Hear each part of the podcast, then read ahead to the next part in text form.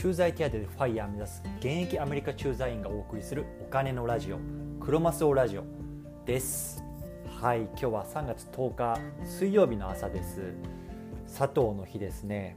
うん。あの僕実は友達の佐藤君っていうのがいるんですけど彼本当に3月10日生まれで自分で、はい、あの3月10日生まれ佐藤の日に生まれた佐藤ですっていう自己紹介をよくしてました。はいということで朝から親父ギャグ炸裂してしまったんですけれども皆さんいかがお過ごしでしょうか？今日はですねお金の話引き続きやっていこうと思うんですけれどもテーマはアメリカ人の50%が未だに宝くじを買っているっていう話についてちょっと話していきたいと思います。うん、これ皆さん多いと思いますかね？少ないと思いますかね？僕はこの話聞いた時に50%がまだ買ってるのかって多いなって感じたんですね。はい、で今日そもそもの質問なんですけれどもアメリカ人って日本人よりも投資に積極的っていう話を聞くけど本当のところどうなの？とか日本人は貯金好きでアメリカ人は投資好きってよく聞くよね？とかこういうのって、まあ、結構巷で言われてたりすると思うんですけど実際皆さんどう思いますかね？僕もやっぱり日本にいた時は、まあ、本当に銀行にお金があるっていうことがまあ一番正しいことだと思ってたし投資なんてまあ怖いとかなんかうさんくさいっていうことが気持ちがあったんですけどアメリカ側に来たら結構オフィスとかでもオープンにこの株の話とか投資の話をしてる同僚がいたので結構その辺りはなんかギャップを感じたなっていうのを覚えてます。はいということで、まあ、今日はこの質問に対して、まあ、僕なりの回答っていうのをここで述べていきたいなと思ってます。最後まで聞いてくれたら嬉しいです。はいということで早速僕なりの回答なんですけれどもアメリカ人は投資好きかどうかここはイエスだと思います。うん、でも投資が好きっていうのと投資がうまいっていうのはまた別の話で結論から言うとそんなにうまくないんじゃないかなって僕は思ってるんですね。はい、ちょっとここからあの理由を述べていきたいと思うんですけれどもじゃあまず何で投資が好きかっていうところに対して僕がイエスだと思うのかっていうのは、まあ、データから見られる見れると思うんですね。でそのデータは何かっていうと日本人の預貯金率つまり銀行にお金があるとかあのタンスに預金があるっていうのは大体自分の資産のうち50%なんですよ。つまり100万円持ってるとしたら大体50万円はタンスに入ってたり銀行に入ってたりするっていうのが日本人。一方でアメリカ人はたったの15%しかないんですね。っていうのはっていうのがまず一つのデータ。一方で株式とか、まあ、あの投資信託とかそういうところへの投資の比率っていうのは日本人はたった20%しかないんですよ。で一方でアメリカ人っていうのは45%ということで大体アメリカ人は半分ぐらい自分の資産は投資に回して現金として持ってるのは15%一方で日本人は50%は銀行に預けてるんだけど20%はしか投資してないというそういうの感じのデータが出てます、まあ、ここから僕は、まあ、日本人は貯金好きでアメリカ人が投資好きっていうのは、まあ、さほど間違ってないかなと思ってます、うん、でここから今日の本題なんですけれどもじゃあアメリカ人が投資がうまいかどうかっていうところに対してはうーんどうだろうな正直そんなうまくないんじゃないのかなっていうのが僕の答えなんですね。でその理由は、えっと、2つあります。うん、でそもそも投資には2つの神話があるって言われてるんですね。でこれって皆さんも聞いたことがあると思うし感じたことがあると思うんですけどそもそも投資って聞いたら皆さんどういうことを思い浮かべますかね？これさっきも僕ちょっと言ったんですけどやっぱり日本人である僕にとって投資っていうのを最初聞いた時はなんか怪しいことしてお金が増えるんだろうとかそもそもちょっとよく分かんないなとかどっちかっていうとやっぱネガティブな印象がすごく大きかったんですね。でまあその理由っていうのをこう紐解いてみると今2つの神話があるって言われてるんですね。で1つ目は投資は複雑であるっていうところことで2つ目は投資はギャンブルであるっていうことこの2つの、ま、神話があることによって我々が投資っていうのは少しネガティブなものなんじゃないかなって感じるっていうところだと思うんですね。でちょっとここから一人ずつ細かく見ていくと思う見ていこうと思います。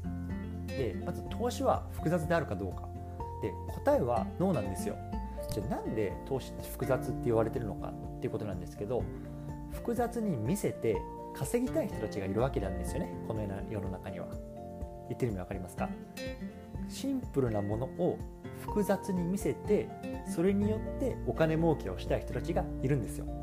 じゃあこれ誰かっていうと例えばアメリカで言うとウォール街の金融マンたちですよね。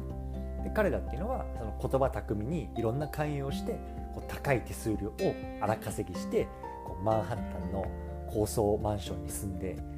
あのフェラーリとか乗ってお姉ちゃんとかをはべらせるっていういい生活をしてるわけですよ。で例えばじゃあ商品 A と商品 B のハイブリッド ETF をポートフォリオに組み入れるととかもうこんな話されただけであそっかこの人言うなら間違いないんじゃないかなってぱ聞こえちゃうと思うんですよね。で特に素人の僕らにとっては。うん、で僕も実際これ日本にいる時に保険の営業マンに同じように引っかかってて変額保険っていう保険にめちゃめちゃ払ってたんですよ。多分ね月に8万円ぐらい払ってて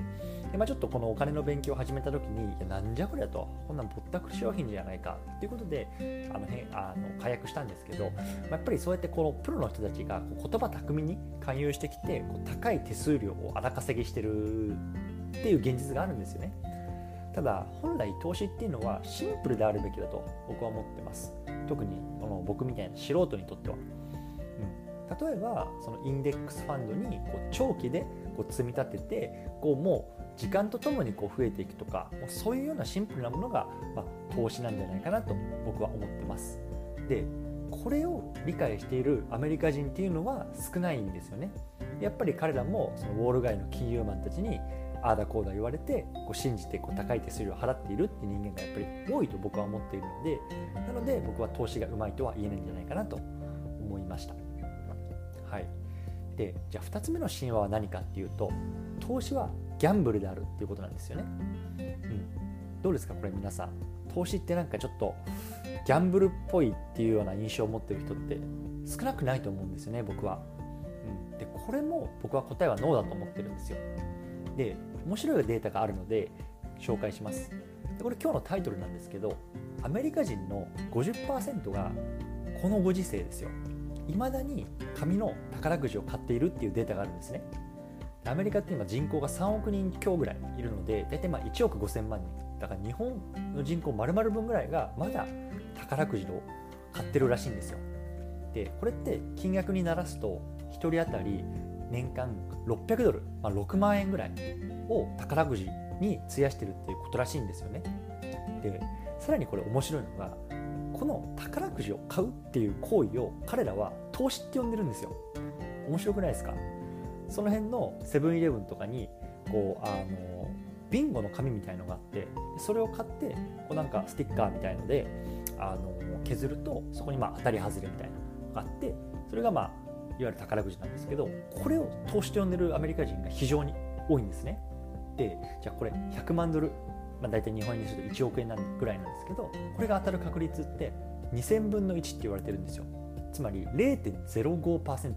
これ限りなく低いじゃないですか、うん、でもねこの例えば毎年600ドルを宝くじに費やしてる分を福利がね7%のインデックスファンド。これも超シンプル。もうのなんか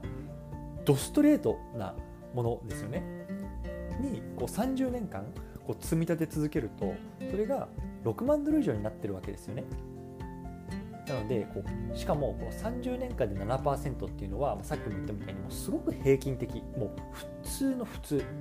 ど真ん中のまあ商品というか、まあ、あの投資方法なのでこれってむしろ限りなく実現可能性の高い数字だと僕は思ってるんですよ。でこれを理解しているアメリカ人もやっぱ多くないなので彼らはその30年間こう積み立て続けるっていうよりも30年間宝くじ用に600ドルを投資し投資してでそれをまあこう一発当てるのをまあ夢見てるというような感じなので、まあ、僕はこれはやっぱり投資がうまいとは言えないんじゃないかなと思ってます。はい、まあ、ということで今日はこの辺にしたいと思うんですけれども最後まとめるとじゃあアメリカ人は投資が好きだけど決してうまくはないよねっていうのが、まあ、僕の感想で投資がじゃあうまくなるにはどうしたらいいかっていうのは、まあ、投資はシンプルに考えてかつギャンブルじゃないよっていうそういうようなマインドっていうのをまずは持ちながらこう接していくのが大切なのかなと僕は思っています。はいということで今日はこの辺にしたいと思うんですけれどもこの番組ではアメリカからこういうお金の話とか自由な人生について考えるっていうのを毎日配信していますもし今日の内容っていうのが面白いなとかこれからも聞きたいなっていう方がいたら是非フォローいただけるとこれから励みになります。ということで今日はこの辺で失礼します。さようなら